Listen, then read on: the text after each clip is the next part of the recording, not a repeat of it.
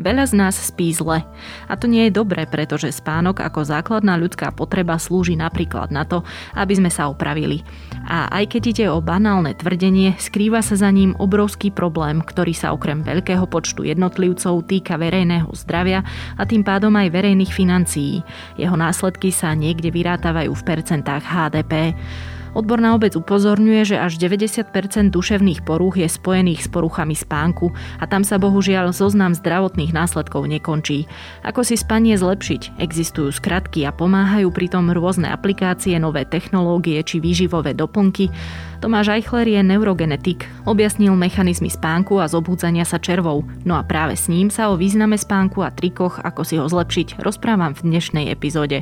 Je piatok 7. januára, moje meno je Nikola Šuliková Bajanová a vy počúvate Dobré ráno, denný podcast denníka Sme.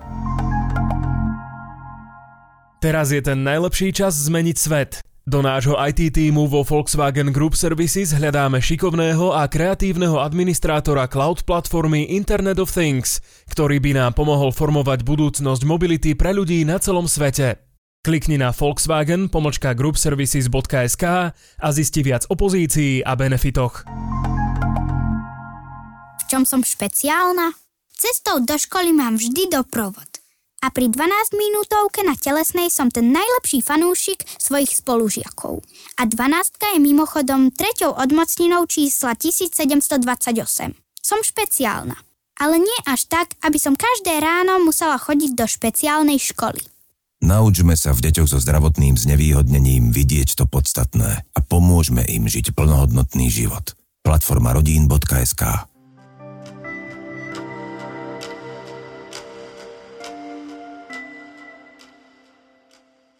Pán Eichler, toto sú časy, ktoré si asi nikto z nás nepredstavoval a ktoré ešte stále väčšine ľudí spôsobujú taký ten duševný nepokoj. Je spánok v čase pandémie ešte dôležitejší ako za, povedzme, normálnych nepandemických časov? Podľa mňa áno, pretože spánok potrebujeme pre naše fyzické a psychické potreby. Je to úplne základný proces. Ukazuje sa, že to ovplyvňuje aj našu komunikáciu, aj medzi ľudské vzťahy, Tiež sa ukazuje, že 90% duševných porúch je spojenými s poruchami spánku a niekedy je vlastne zhoršený spánok dôsledok tých psychických ťažkostí a niekedy sú zase psychické ťažkosti dôsledkom nedostatku spánku. Presne asi ako hovoríte, že jedna vec je, že ak nespíme dobre, tak si spôsobíme, alebo respektíve nie chtiac, spôsobíme duševné alebo celkovo také tie problémy v živote, ale na druhej strane tu máme veľký externý faktor, ktorý nám opäť znepríjemňuje alebo môže brániť v tom, aby sme sa dobre vyspali. Takže je to taký trochu začarovaný kruh.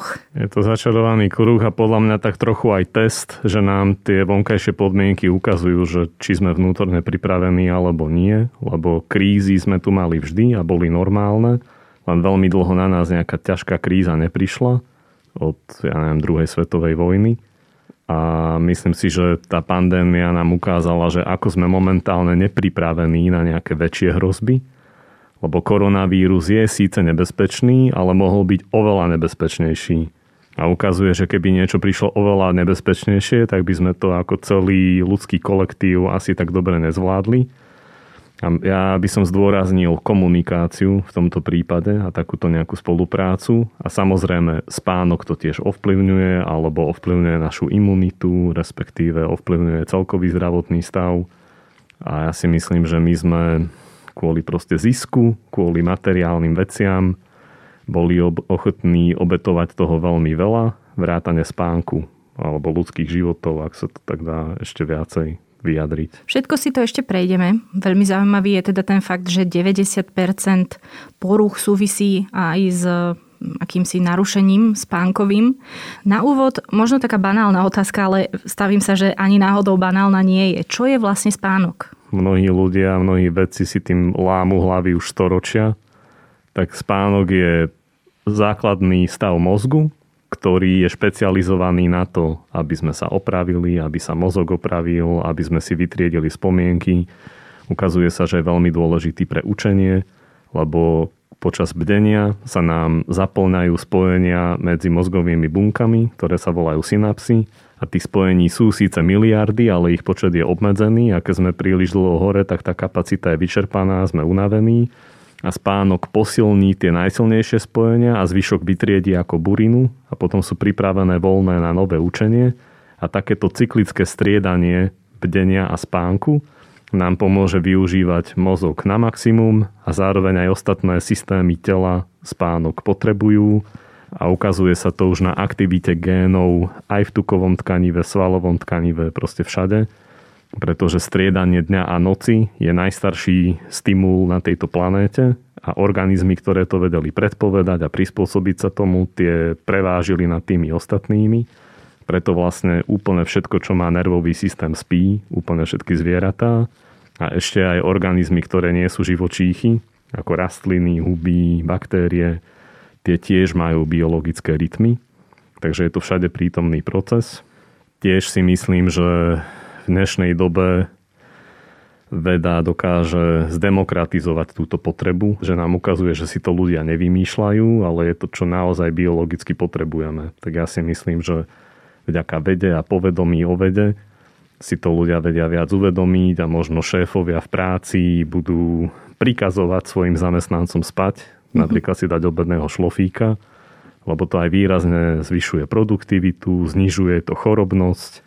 Takže ja si myslím, že šťastný, produktívny zamestnanec je proste lepší ako prekofeinovaný, prestosterónovaný a chorlavý jedinec. To asi nemusia len zamestnávateľia vypozorovať, ale asi každý z nás. Vrátim sa ešte k tomu základnému, čo ste hovorili, že spánok je náš základný stav, tak ste to povedali. Je to vlastne základný stav mozgu, do mm-hmm. ktorého sa mozog snaží vrátiť. A mozog máme aj na to, aby sme prežili, takže sa potrebujeme aj zobudiť a máme biologické hodiny, ktoré nás zobúdzajú podľa plánu, ale keď nám hrozí nebezpečie, tak sa vieme zobudiť aj okamžite. Takže ja by som zdôraznil to prepínanie medzi tými stavmi. Spánok aj bdenie sú obidve dôležité a obidva sú ako základné stavy, medzi ktorými mozog prepína. Toto ste vlastne skúmali aj na tých slávnych červoch, Áno. čo vás preslavilo aj v slovenských médiách, e, potom ako ste publikovali v magazíne Science. Odvtedy sa vlastne vaše poznatky o prebúdzaní a o tom stave, myslím, že to bolo aj prebudzanie aj zaspávanie, Áno. E, kam posunuli? Vlastne posunuli sa o to, že som robil nejaké ďalšie experimenty, objavil som ďalšie mechanizmy, ktoré zatiaľ nie sú publikované vo vedeckých časopisoch, ale povedzme, že som objavil rôzne nervové dráhy pre zobúzanie sa a to, čo je opublikované v časopise Science, súvisí s viac s nervovou dráhou pre vnímanie kyslíka. Červy vedia vnímať kyslík ako čuch, im proste kyslík vonia, alebo ich proste dráždi to cítia, ako my by sme cítili nejaký cigaretový dym alebo čo. A pre nich je to signál na zobúdzanie, ako som ukázal ja. Ale sme zistili, že aj nejaké iné veci ich zobúzajú, napríklad oxid uhličitý. A zistili sme, že úplne iná nervová dráha to robí, že ten signál z nosa do mozgu a na pohyb do svalov ide iným spôsobom. A ja som objavil tie chemické signály, ktoré to robia, tie bunky, v ktorých sa to robí, Predpokladáme, že podobne funguje aj ľudský mozog. Uh-huh.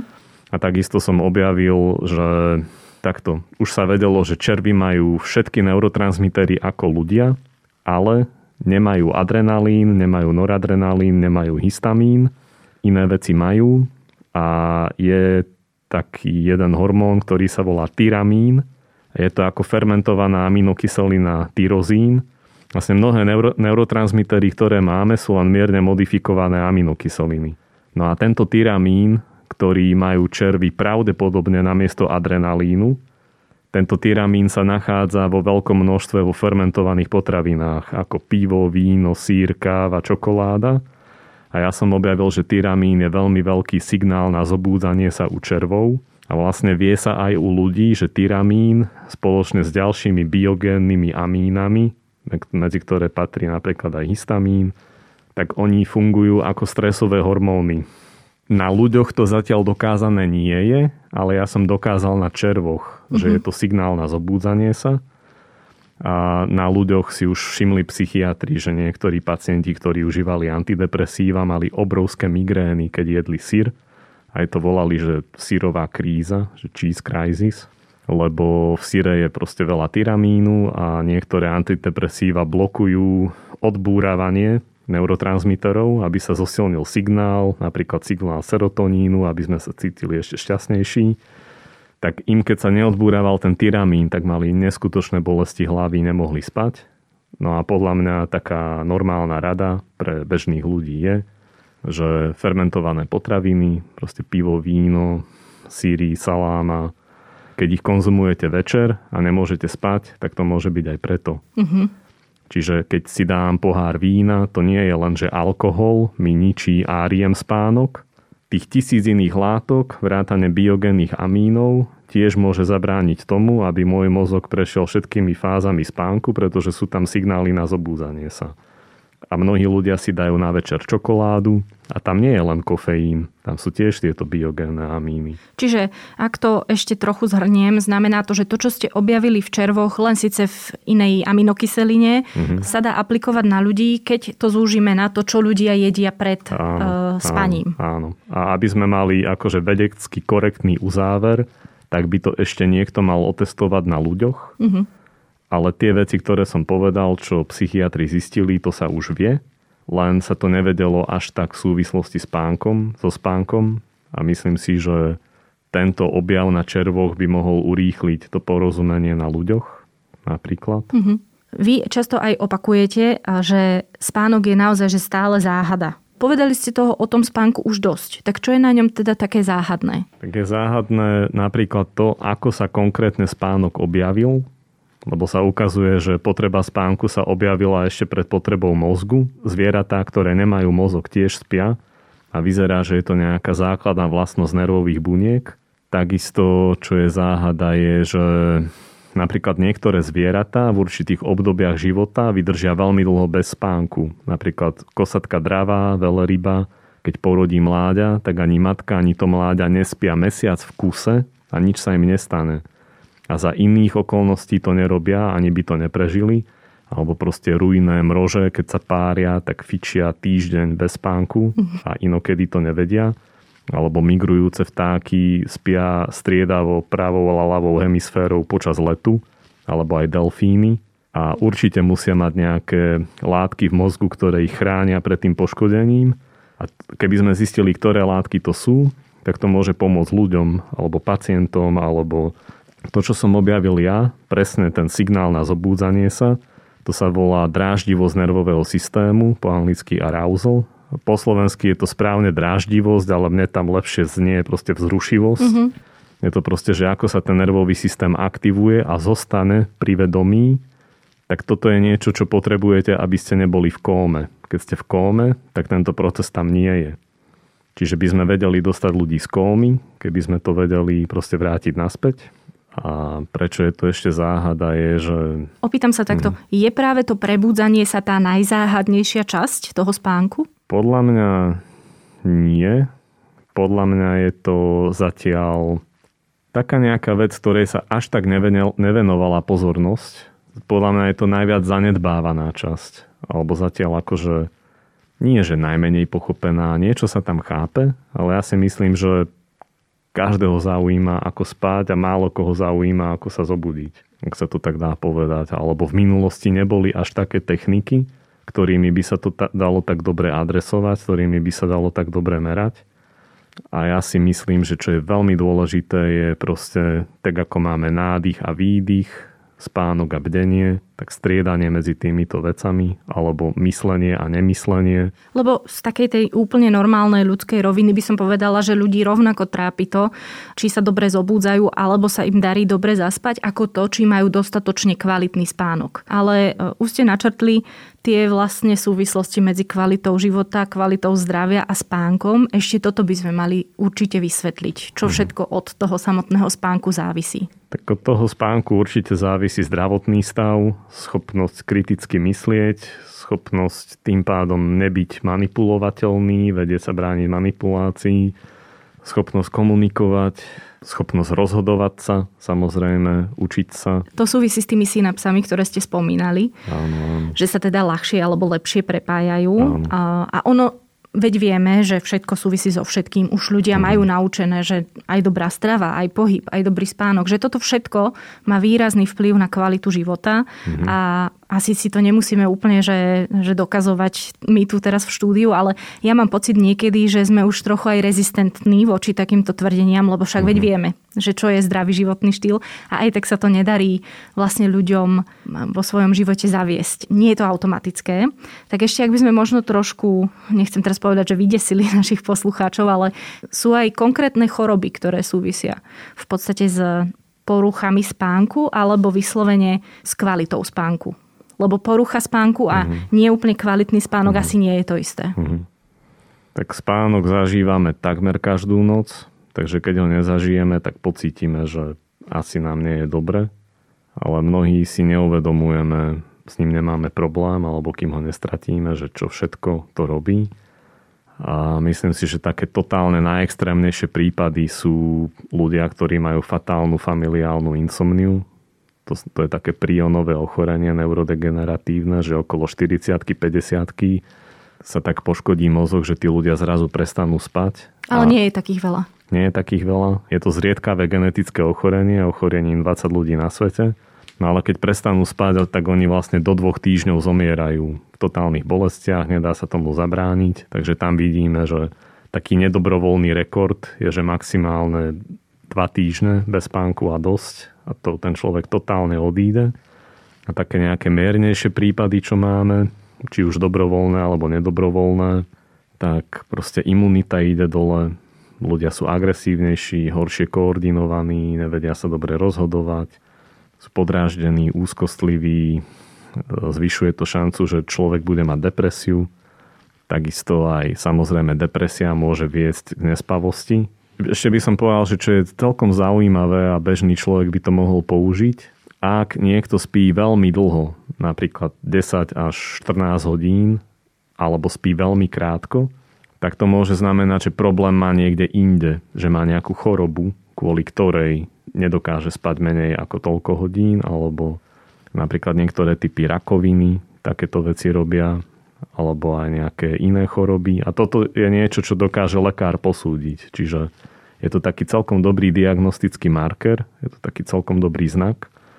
Lebo potom aj niektorí ľudia to potom potláčajú, že berú akože tabletky na spanie a takí ľudia sa síce nedožívajú veľa, ale to nie je kvôli tomu, že by ich tabletky na spanie zabíjali. To je kvôli tomu, že majú nejakú chorobu, ktorú neriešia, potláčajú ju a tá choroba ich nakoniec zabije. Mm-hmm. By som ešte povedal, že je dobré informovať sa a počúvať podcasty a čítať, ale nikto sám seba nevie objektívne posúdiť. To znamená, že vždy je dobré nechať sa vyšetriť lekárom, niekým iným. A myslím si, že samodiagnostika a samoordinovanie si nemusí dopadnúť dobre, ale je dobré urobiť si takúto domácu úlohu. Spánok je inak aj sa hovorí, že tiež liekom. Určite. A vysvetlili sme, prečo je liekom na tie, povedzme, kognitívne schopnosti mm-hmm. človeka. Mm-hmm. A vy už ste naznačili, že aj veľmi vplýva na imunitu. Áno. A toto je jedna z vecí, ktorej nie až tak rozumiem, že ako vlastne to, ako funguje môj mozog, ovplyvňuje moju imunitu. To funguje tak, že to hlavné divadlo spánku sa odohráva v hlave, ale zasahuje všetky kúty tela. Napríklad sa ukázalo, že, že aj v mozgu sa zvýši prúdenie tekutín 20-násobne počas spánku, čiže je to taký fakt silný detox pre hlavu, ale aj pre celé telo. A už dávno sa neuvažuje o nervovom systéme len ako nervovom systéme, proste nie ste mozog na paličke, ale máte aj iné tkanivá a skôr sa o ňom uvažuje ako o neuroendokrínno-imunitnom systéme a je vysoko pravdepodobné, že mnohé neurologické choroby tiež súvisia s imunitou, ako Alzheimer, Parkinson a podobne, lebo neurológia vie veľmi veľa diagnostikovať, ale nevie toho až tak veľa liečiť, pretože naše chápanie imunity stále nie je až také hlboké a je pravdepodobné, že proste zápalové procesy v tele poškodzujú nervový systém. Akože toto sa vie. A ako spánok konkrétne zlepšuje imunitu, to sa podľa mňa tiež ešte pochopí, ale vie sa, vie sa, že to spánok robí. Takže zasahuje to všetky systémy tela, lebo viete, v našom tele nebeží všetko na maximum a sú určité krivky výkonu pre každé jedno tkanivo, pre každý jeden orgán, pre každý orgán to môže byť niekedy inokedy, ale keď počujete hudobníkov, ktorí si každý hrá to svoje, tak to znie proste ako chaos. Ale keď je tam nejaký dirigent a diriguje ten orchester, tak ten hlavný dirigent to sú tie hlavné biologické hodiny v mozgu, ktoré dirigujú orchester biologických hodín v každom orgáne a keď to takto hrá synchrónne, tak je to harmonická hudba. A toto je napríklad niečo, keď máme pravidelný režim keď nevnímame v noci modré svetlo, keď stávame každý deň v rovnakom čase. A vtedy, vtedy to tak týka synchrónnejšie. A to je dobré pre všetky systémy tela. Aj sa ukázalo, že 20% génov, ktoré máme, vlastne odpovedajú na tento biologický rytmus, čo je akože logické. A ja si myslím, že my prírodné zákony nevymyslíme, ale môžeme ich objaviť a prispôsobiť sa im. Proste keď neviem, ako funguje gravitácia, tak budem asi stále padať na Zem, ale keď viem, že je tu gravitácia a padnem, tak sa tomu viem prispôsobiť. A my keď vieme, ako funguje spánok a vieme, sa, vieme ísť proste s tým a nie proti tomu, tak si myslím, že sme sa nevyvinuli na to, aby sme boli chorí a rozrušení a problémy nastávajú, keď nedávame tým génom tie správne signály Myslím si, že teraz objavujeme, čo sú tie správne signály pre naše gény, čo sú tieto prírodné zákony ohľadom spánku a môžeme ísť s nimi. A vtedy budeme zdravší a budeme mať aj lepšiu imunitu. Povedzme si teda, čo je to ten kvalitný spánok. Lebo pre každého to znamená niečo iné, to je jasné. Uh-huh. Ale z vedeckého hľadiska, čo je kvalitný spánok? Do akej miery sme my zvyknutí akoby porúšať tie zákonitosti toho, že kedy zaspávať a kedy sa zobúdzať, že lebo však máme budíky a podobné veci. Čiže či sme si my v modernom čase akoby nenarušili tú prirodzenosť spánku a potom, že či toto nemá v konečnom dôsledku aj vplyv na kvalitu toho spánku. Lebo ja si to tak odvodzujem, že to, ako som zaspala a to, ako sa zobudím, mi vlastne veľmi ovplyvní celú kvalitu spánku. Môže to mať na to vplyv, ale ja by som sa nešiel zblázniť z toho, že kedy chodím spať a kedy vstávam. Skôr by som sa zameral na to, že aby ten spánok bol kvalitný v zmysle, že mozog prejde tými fázami, ktoré potrebuje. Osobne si myslím, že je realistické vstávať každý deň v rovnakom čase, ale málo pravdepodobné, aby sme aj zaspávali každý deň v rovnakom čase. Ako keď si to niekto môže dovoliť, nech to robí, ale ja si myslím, že pre biologické hodiny a praktickosť fakt sa snažiť vstávať v rovnakom čase. Čiže tá rutina je dôležitá? Tá rutina je dôležitá a pomôže, ale akože nezbláznil by som sa z toho, keby sa mi nedá na 100% dodržiavať, ale na nejakých 90% by som sa snažil naozaj vstávať každý deň v rovnakom čase, ísť spať vtedy, keď som unavený, alebo si to môžem dovoliť a to môže byť každý deň niekedy inokedy lebo keď ste predtým toho veľa nenaspali a ste sa prepracovali, tak možno potrebujete ísť spať aj o nejaké 3-4 hodiny skôr ako obvykle a to telo vás uspí. Mm-hmm. To znamená, že keď sa vytvorí nejaký spánkový dlh, že ste toho nenaspali a treba to dospať, tak treba to dospať čím skôr. Ideálne tak, že idete spať proste skôr a ráno stánete aj tak v rovnakom čase Takisto, ako sme si povedali, aj zložky potravy ovplyvňujú ten spánok, čiže ak konzumujem nejaké stimulanty veľmi veľa alebo niečo, čo mi ten spánok narúša. Ale myslím, že sa ukazuje, že keď jete veľmi sladké veci večer, tak veľmi vám rýchlo stupne hladina cukru v krvi, inzulín to rýchlo vypumpuje a máte hypoglykémiu a ste hladní a všetky zvieratá nespia, keď sú hladné. Takže napríklad cukry by som jedol na obed, na večeru by som jedol meso so zeleninou, ste nejaké proteínové jedlo. A takisto to, čo jeme, to nie je iba, že tuk, cukor a proteíny, ale sú tam aj nejaké iné látky, ktoré naše telo potrebuje ako informácie. Nazvem to doslova, že informácie. A to môžu byť vitamíny alebo aj nejaké molekuly RNA z rastlín, všetky tie farbivá, čo rastliny majú alebo aj tie probiotické baktérie, ktoré sa v potrave nachádzajú a môžeme si ich sebe kultivovať, sú tak dôležité, že ich mnohí vedci nevolajú ako probiotika, ale psychobiotika, lebo produkujú mnohé látky, ktoré ovplyvňujú náš nervový systém a imunitu. A toto všetko tiež vplýva na spánok. Takže toto a ešte správny pohyb, že nepreháňať to s cvičením tesne pred spaním, nejaké 2-3 hodiny pred spánkom najneskôr mať docvičené, lebo potom to ľudia preháňajú, že buď necvičia vôbec, alebo cvičia príliš veľa. A myslím si, že to je tiež tak proste z extrému do extrému, že ľudia nevedia, alebo že my v dnešnom svete nevieme, čo máme jesť, kedy to máme jesť, ako chodiť bosí po zemi, kedy a ako máme spať. A nejako sa vraciame sami k sebe aj pomocou vedeckých meraní, alebo toto ľudí aspoň inšpiruje. Ale aj Ayurveda ako indická veda o žití. Nie je to indická medicína, je to doslova, že veda o žití, tak aj Ayurveda definuje ako piliere zdravia spánok, správne jedlo a prácu, ale prácu v zmysle pohyb. Mm-hmm. Takže myslím si, že toto, toto keď sa naučíme všetci, tak to môžu byť naozaj tri hlavné piliere zdravia. To ste v podstate prešli až do otázky, že čo robiť preto, alebo respektíve nerobiť mhm, preto, aby mhm, človek mhm. mal e, čo najkvalitnejší spánok a tam sa ešte určite aj vrátim. Tá moja otázka je aj taká, že ak sa jedenkrát za týždeň vyspím menej ako treba 6 hodín, to ešte neznamená, že som si spôsobila Alzheimera, hej, a že to sa zhodneme.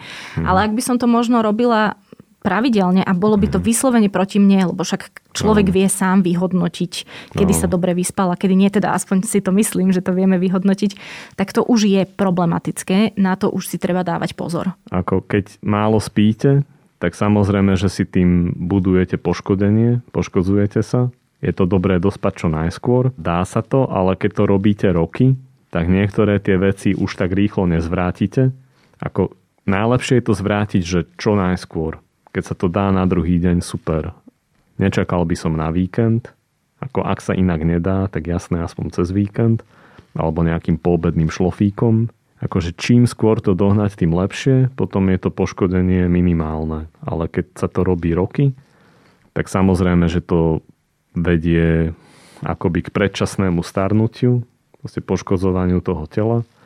A však vieme sa regenerovať, aj mozog je plastický, tiež je regenerovateľný do istej miery, lebo napríklad bola kedy sa myslelo, že od dospelosti na mozgových buniek už len ubúda, lenže nové mozgové bunky sa stále delia a stále sa vytvárajú nové, v podstate až do smrti, len starnutím sa to spomaluje a napríklad spánok tomu pomáha. Spánok tiež pomáha vzniku nových mozgových buniek Takže nervový systém sa vie aj sám seba regenerovať do istej miery.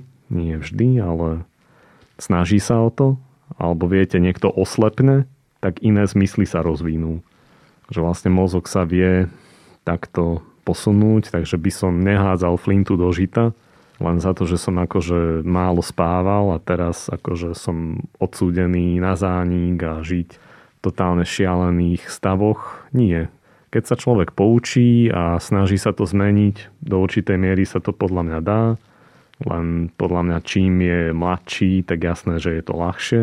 A potom je to trochu ťažšie, ale myslím si, že aj vo vede sa nebavíme o tom, že niečo neexistuje, lebo potenciálne môže existovať všetko, ale bavíme sa o tom, nakoľko je to pravdepodobné a myslím si, že vždy je tá pravdepodobnosť, že ten mozog sa vie opraviť a niekedy je tá pravdepodobnosť malá a niekedy je väčšia. Ako spoločnosť na tom nie sme dobré, čo sa spánku týka. Hovorí sa o, povedzme, epidémii nespavosti alebo spánkových porúch. Napríklad takú štúdiu jednu priniesla spoločnosť McKinsey, ktorá pripravovala podklady pre záujemcov o možno podnikanie skôr v tomto segmente. Tá štúdia hovorí, že jeden z troch Američanov nespí dostatočne a na celom svete to môže byť až 45% ľudí ten trh napojený v podstate na spánkový biznis, keď to poviem takto veľmi zjednodušujúco, má rastúcu krivku. Je tam naozaj že veľký potenciál pre ten spánkový tech, sleep tech a to teraz znamená, že existujú aplikácie, ktoré merajú, mm. ako sme spali. Mm-hmm. Ale sú tu aj iné aplikácie, ktoré mm-hmm. nám majú pomôcť zaspať. Uh-huh. Vy ako vedec sa na to ako pozeráte? Ja sa pozerám na to tak, že to nie je nevyhnutné, nie je to podľa mňa potrebné, ale je to niečo ako keď niekto cvičí a stále si meria, koľko váži, tak nie je toto najlepšie, čo si môže merať, lebo však keď niekto cvičí, tak naberá svaly a tie sú ťažšie ako tuk.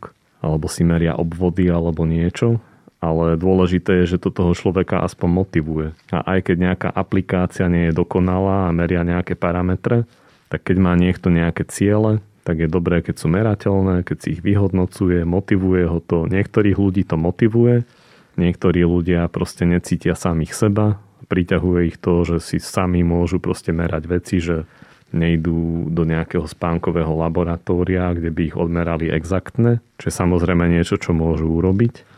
Myslím si, že ľudí to priťahuje, že majú pocit, že majú kontrolu nad svojim životom, merajú si to doma, motivuje ich to. Ja si myslím, že pre niektorých ľudí je to dobré, ale nemyslím si, že je to nevyhnutné. Tam je otázka, že či nezverujú možno potom niektorí akoby svoje prípadné problémy do nesprávnych rúk, v podstate do aplikácie, mm-hmm. či nie je naozaj potom akože lepšie ísť za odborníkom? No, vždy je najlepšie ísť za odborníkom. To je úplne najlepšie. Ale oni môžu ísť za odborníkom aj s tým, že načítali si niečo, skúsili si to odmerať, na toto prišli a nech ich vyšetrí on poriadne. Niektorí môžu zvoliť takýto postup, iní ľudia zase prídu za psychiatrom a povedia mu, že dobre, bude brať tieto lieky a či si sám môže vyhodnocovať napríklad kvalitu spánku podľa nich a ten psychiatr mu môže odporučiť, dobre, skúste tento nástroj, s ktorými si to môžete merať.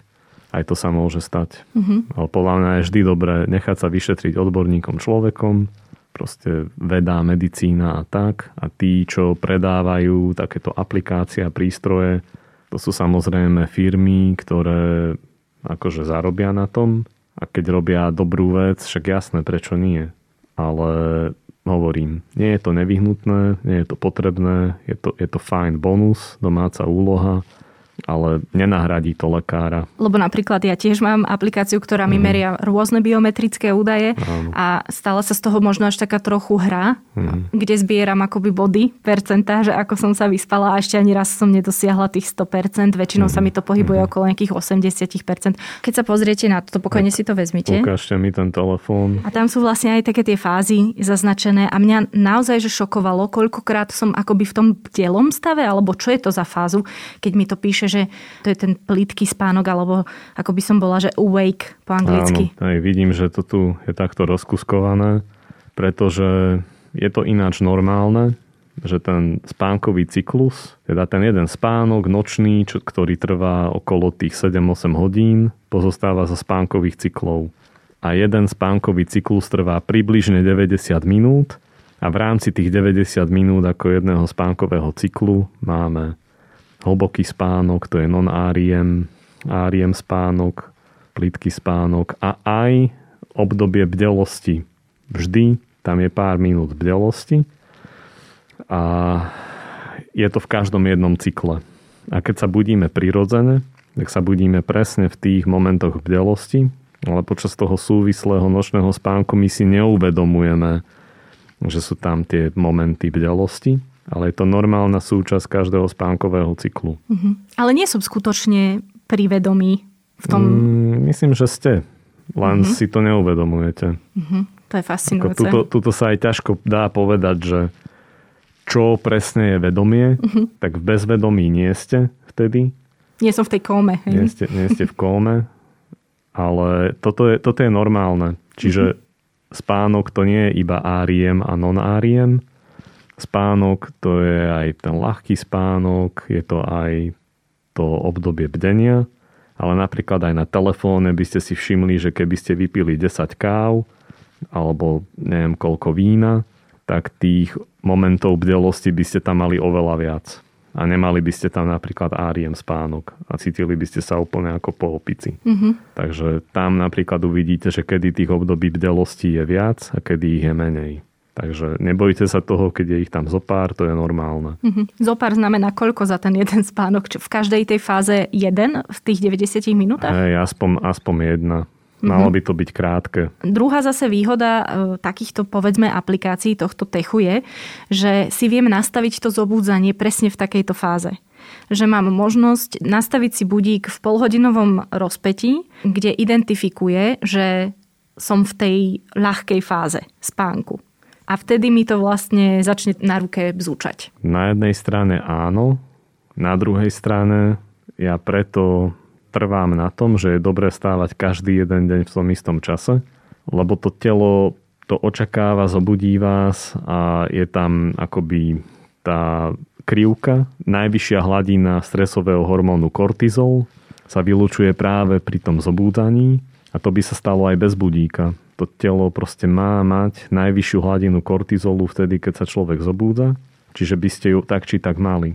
Čiže áno, táto technológia je fajn, ale keď telo vie, že každý jeden deň vstávate v tom istom čase, tak ono vás proste tak uspí s predstihom, aby ste sa zobudili vtedy, keď tam bude vrchol toho kortizolu, presne keď máte tú fázu spánku, ktorú máte. Čiže sa viem vytrénovať v podstate. Čiže sa viete vytrénovať.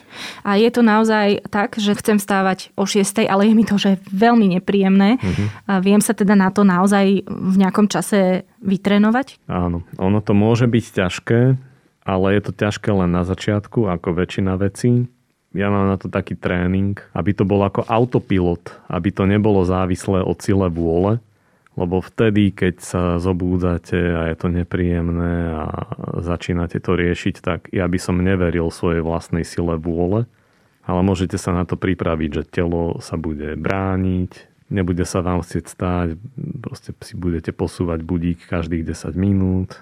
A preto ja mám také malé vtipné cvičenie, že niekedy počas dňa, keď nechcem spať, sa oblečiem do pyžama, zastriem, láhnem si do postele, nastavím si budík o 5 minút a keď zvoní budík, tak ho vypnem, vyskočím z postele, prezlečiem sa, zapnem svetlo a potom sa zase prezlečiem do pyžama a zase predstieram, mm-hmm. že spím, ale pritom je akože deň. Robím to 20 krát po sebe a pointa je, že reflex. Zvoním budík, vstávam z postele, nevrátim sa do nej. Mm-hmm. To je akože prvý reflex. A potom už keď je akože skutočné ráno, tak zazvoní budík a telo ide na autopilotovi, že proste toto sa stane. A po nejakých troch až 7 dňoch telo aj tak bude vstávať samo od seba, aj bez budíka. Ale ten budík je ako ten fajn signál, že nech spustí toho autopilota, nech proste naštartuje. Takže tieto dve veci môžete skombinovať a ešte, aby to bolo lepšie, môžete si zohnať proste nejaký časovač, nejakú proste zástrčku, kde si nastavíte, že okolo, keď sa tam zapne prúd, na to si nastaviť stolovú lampu a nasmerovať si ju do tváre, proste na posteli vás bude zobúdať svetlo.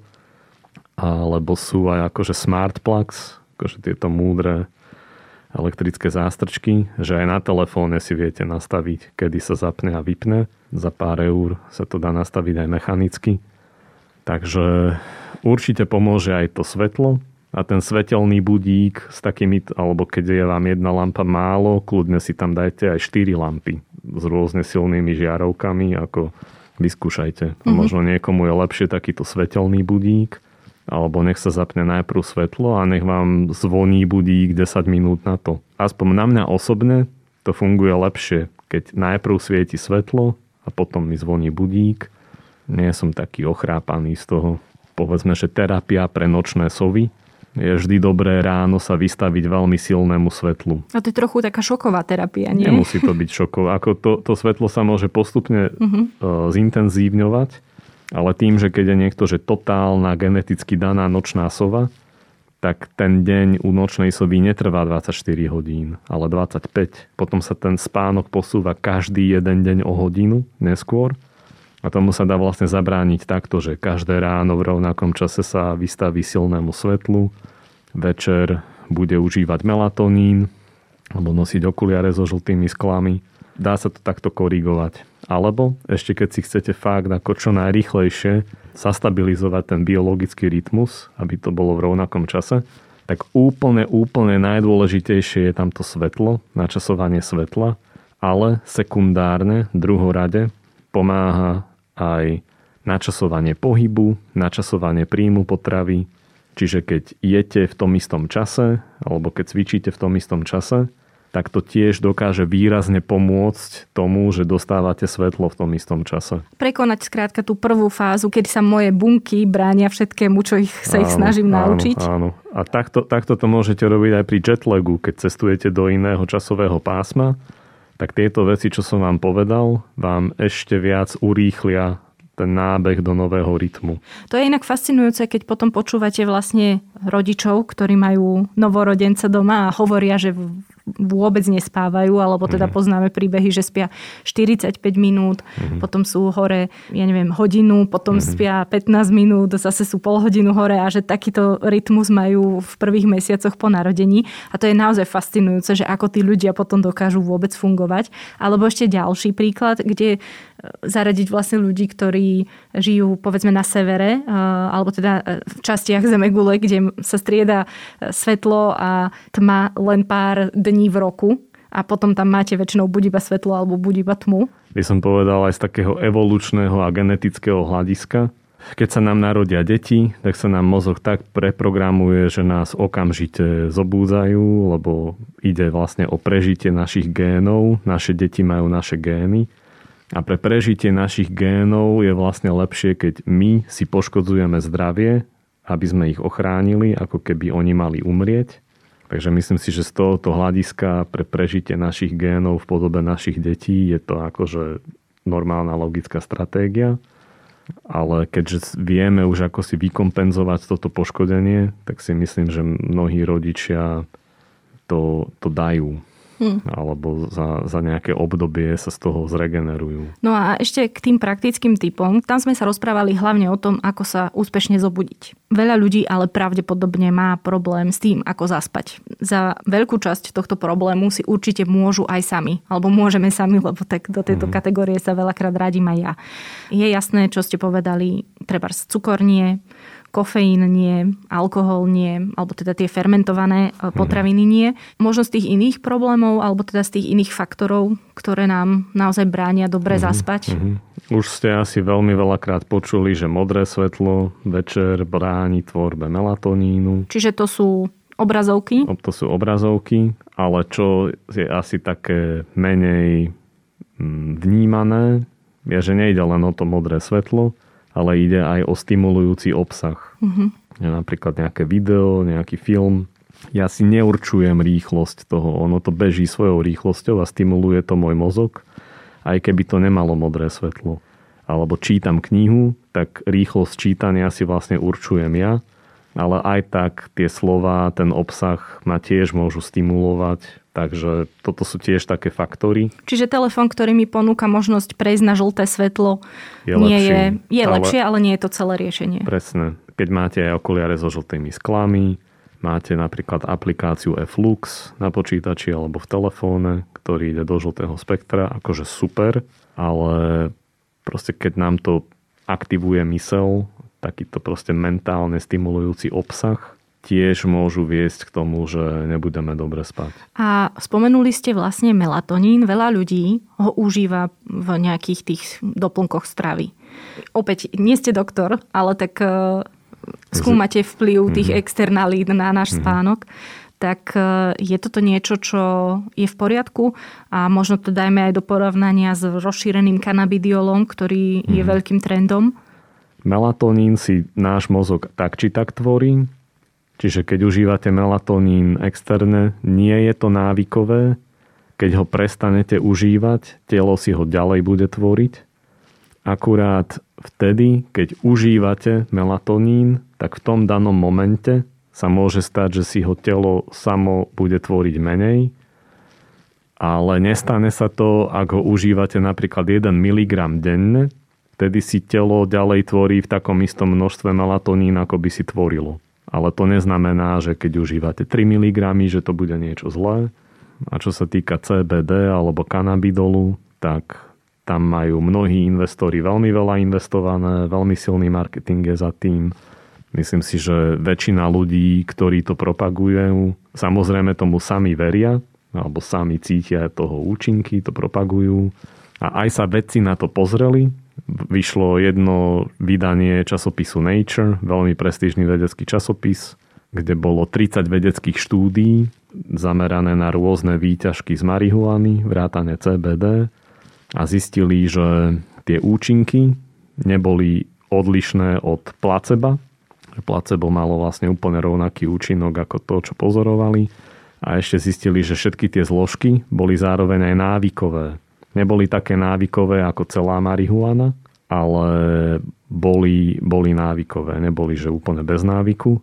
Ale tam je tiež taký jeden aspekt, ktorý by sa dal zohľadniť a to je ten, že čokoľvek, čo vám dá nejaké okamžité ľahké riešenie, že si proste dám pilulku a budem akože dobre spať, aj keď je to placebo, tak som akoby závislý na tej pilulke, akože psychologicky, že rýchle, ľahké, ľahké riešenie.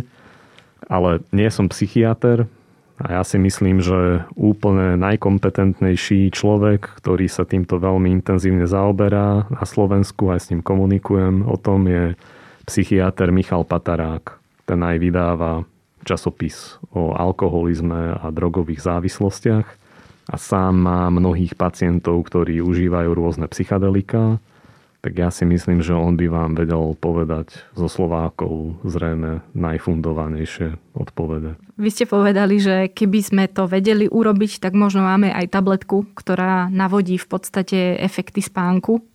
A čo je teda tá budúcnosť spánku podľa vás? Kam sa, teraz to myslím konkrétne, že kam sa uberá veda, čo sa vylepšovania alebo zlepšovania kvality spánku u ľudí týka?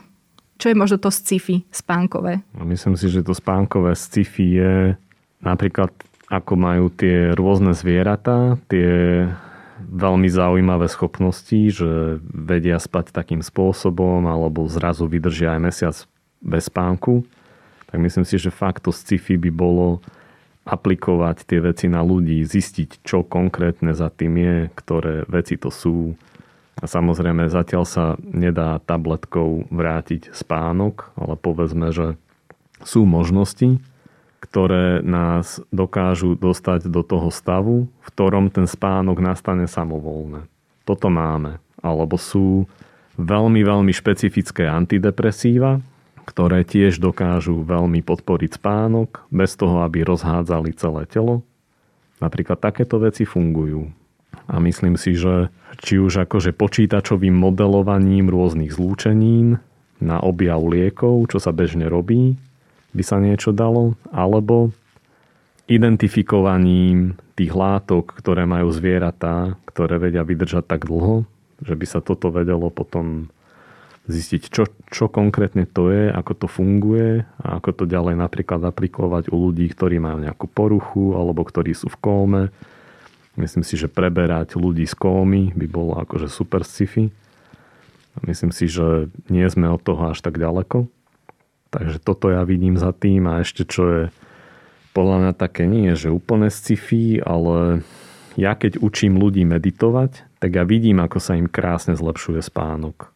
A tiež je to aj vedecky dokázané, že alebo proste vedecky merateľné, že ľudia, ktorí meditujú, majú viacej mozgovej hmoty, že majú hlbšie fázy, vlastne amplitúdy tých mozgových vln počas rôznych fáz, fáz spánku sú hlbšie a to je niečo, čo je normálna vrodená schopnosť nemyslieť, tá meditácia. A ja si myslím, že keby každý človek meditoval, tak si krásne opravuje mozog, robí si tú domácu úlohu, zlepšuje si spánok a meditácia samozrejme nie je všeliek, ale je to aspoň tá dobrá domáca úloha to na nás prepája sama so sebou a tak ako striedame spánok a bdenie, môžeme striedať myslenie a nemyslenie.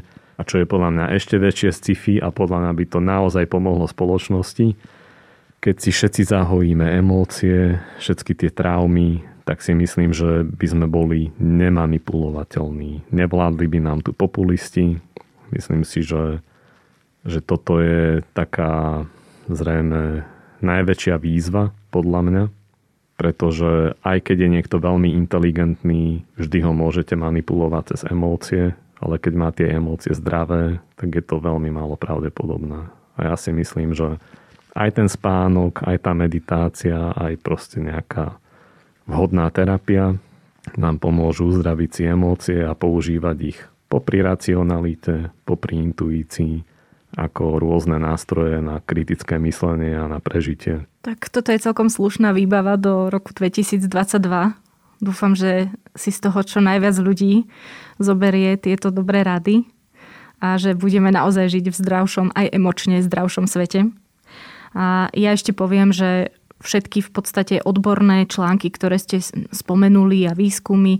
Vy o tom všetkom informujete na svojom webe a taktiež ste veľmi aktívni aj na sociálnych sieťach, čo je inak nezvyčajné pre vedcov na Slovensku viacerých, alebo celkovo nevidíme až tak, že sa ľudia snažia až takto popularizovať tú vedu. Baví ma to, ďakujem. A presne na túto tému, ako ste povedali, že tá výbava do roku 2022, som o tom prednášal na TEDx Košice 2021. Takže to je 12-minútová prednáška, ktorú môžete použiť ako úvod do témy a keď vás nezaujala, tak ani ďalej nečítajte. Jasné. A inak treba povedať, že vy máte aj taký prejav, že možno by toto ľudia nemali počúvať ráno, ale večer a možno by im to pomohlo dobre zaspať. lebo som ako uspávať červou. Ďakujem za rozhovor. Ďakujem, dobre spíte.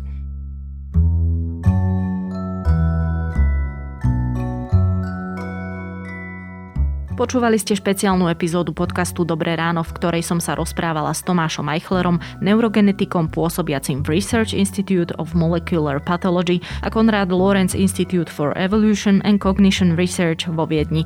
Moje meno je Nikola Šuliková-Bajanová.